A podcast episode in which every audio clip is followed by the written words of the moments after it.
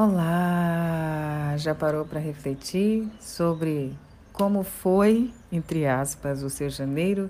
Afinal de contas, ainda é dia 29, estou falando aqui do canal do Telegram. Bom, cada dia é muito importante e não sei se vocês têm essa sensação, pelo menos eu tenho, de que o tempo parece que está voando, mas às vezes a gente se auto-engana, né? Com a sensação de que ainda tem muito tempo pela frente e pode, né, no meio desse percurso, acabar se sabotando se a gente não tiver muito atento ao que a gente quer, ao que a gente se programou realizar. Por isso, eu sugiro que, se você desejar, mantenha o foco consciente nos seus projetos. Inclusive, eu fiz um vídeo que está lá no canal do YouTube com sugestões básicas, mas que eu acredito que ajudam muito a não só elaborar um projeto, mas seguir com ele durante todo o ano. Se você ainda não fez ou concluiu seu planejamento anual, ainda dá tempo, tá? O planejamento anual, inclusive, como eu disse naquele vídeo, ele é feito durante o ano todo. E caso você já possua um plano devidamente elaborado, do seu jeito, porque sim, não existe um planejamento perfeito ou ideal ou padrão.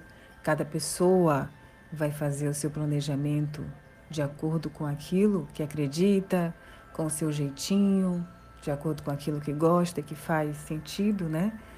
O final do mês, ou seja, este momento agora, dia 29, 30 e no caso de janeiro 31, é uma excelente oportunidade para analisar o que está funcionando, o que é importante você mudar, o que pode ser ajustado, reajustado e, claro, e o que eu considero também extremamente importante, comemorar por aquilo que você já realizou, por mais simples que tenha sido porque também é importante a gente estar consciente, os pequenos passos são fundamentais na realização daquilo, daquilo que a gente deseja.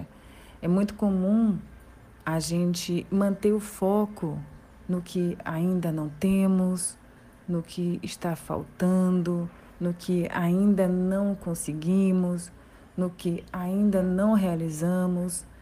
Por isso é muito importante a gente estar consciente das nossas pequenas vitórias diárias, sempre com aquela sensação de gratidão, inclusive conosco, por pequenas ações que a gente tenha conseguido mudar, por pequenas atitudes que a gente tenha conseguido fazer e antes não conseguia, por um problema que a gente conseguiu resolver e estava protelando, por mais simples que seja, porque é muito comum que a gente passe o dia, ainda que de forma inconsciente, se chicoteando, porque daquela enorme lista que a gente se, se cobra para fazer, mesmo sabendo que não vai dar conta às vezes, a gente fica se chicoteando pelo que a gente não fez, do que sentir uma sensação de alívio e felicidade por aquilo que a gente já realizou. Por isso, naquele vídeo eu faço a sugestão de que mantenha as coisas anotadas, né? Se você se propôs a ir no banco resolver uma coisa, coloque lá e depois risca. E quando no final do dia você olhar aquilo, ou no dia seguinte, quando você for olhar o que você fez e não fez no, no, no dia anterior. E aí você viu o riscadinho ali de verde, como eu faço, no meu caso é verde, você, poxa, eu fiz. Mas não foca no que está de vermelho, foca naquilo que você já realizou. E você pode refletir, por que, que eu não consegui concluir aquilo? Porque eu me propus a, de repente, fazer uma determinada coisa e não fiz. Reflete o que foi que tirou meu foco, né? o que é que está tirando minha paz para realizar aquilo que eu me proponho. Eu realmente quero realizar isso ou estou me forçando para atender alguém? atender meu ego, seja lá quem for. Eu realmente quero fazer isso? Aí você decide. Quero? Então pronto. Que pequeno passo eu posso dar? Talvez você não consiga resolver tudo de uma vez só, em uma semana. Dá para quebrar isso em pequenas ações que você pode dividir durante a sua semana e fazendo um pouquinho e vendo como é que você pode se reajustar para ir realizando isso. Se a gente está consciente, a gente consegue ir avançando muito mais.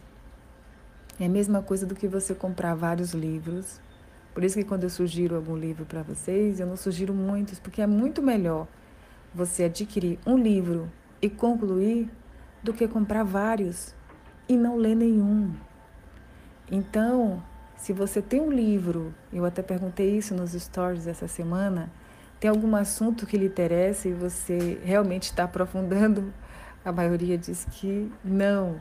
Ou seja, você quer aprender sobre o assunto, você quer aprofundar sobre o assunto, você está estudando sobre isso, você está pesquisando.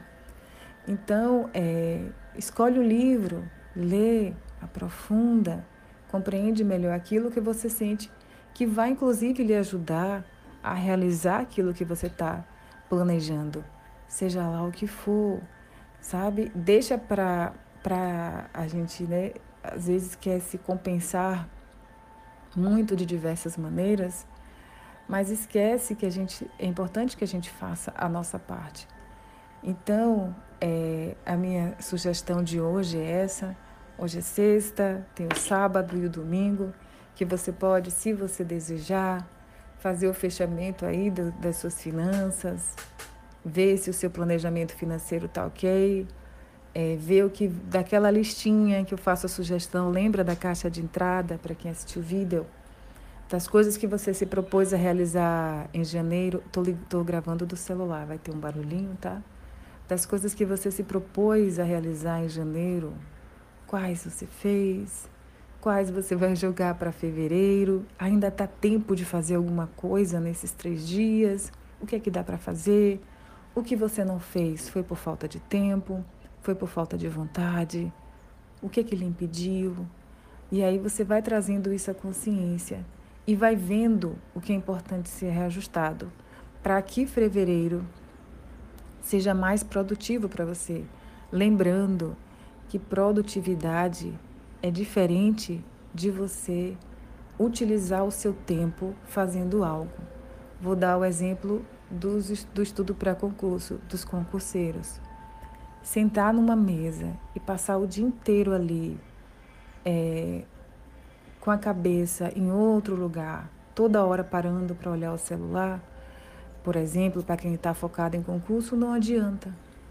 Ou é um, é um tempo que você vai estar tá gastando. Seria muito melhor daquelas quatro horas que você diz que está estudando ali, mas que passa a metade ou mais da metade voando, usa duas horas, se levanta e vai ver uma série, e nas duas horas que você está ali, inclusive eu sugeri, já fiz a sugestão de Pomodoro, como utilizar a técnica do Pomodoro em algum, mas no, nas duas horas que você estiver ali, deixa o, celular do lado de fora e realmente estuda as duas horas. E realmente faz aquilo que você tem que fazer em duas horas. Entende? Sem culpa, sem a sensação de, de que está se auto-enganando. Duas horas com foco, com vontade, fazendo aquele acordo com você mesmo, vale muito mais do que se propor a ficar quatro olhando para o ar e não avançando. Lembrando, por exemplo, como sugestão para quem estuda para concurso, é bom também ter o planejamento, né?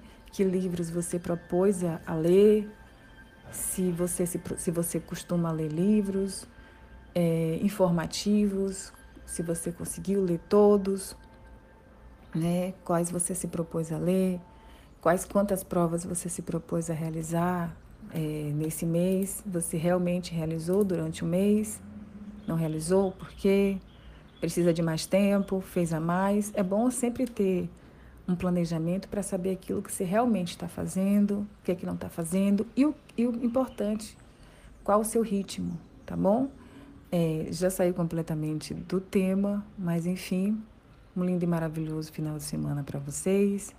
Semana que vem tem o Request Consciência e Cura 2, falando sobre o poder da imaginação de Neville Goddard, mais uma sugestão de prática, tá bom? Salvo engano, é a lei.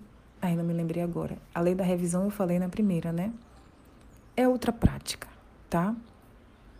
Entra na segunda-feira às sete e meia da manhã e, salvo engano, também vai ter a meditação para dormir, sem fundo musical e com a tela preta, tá bom?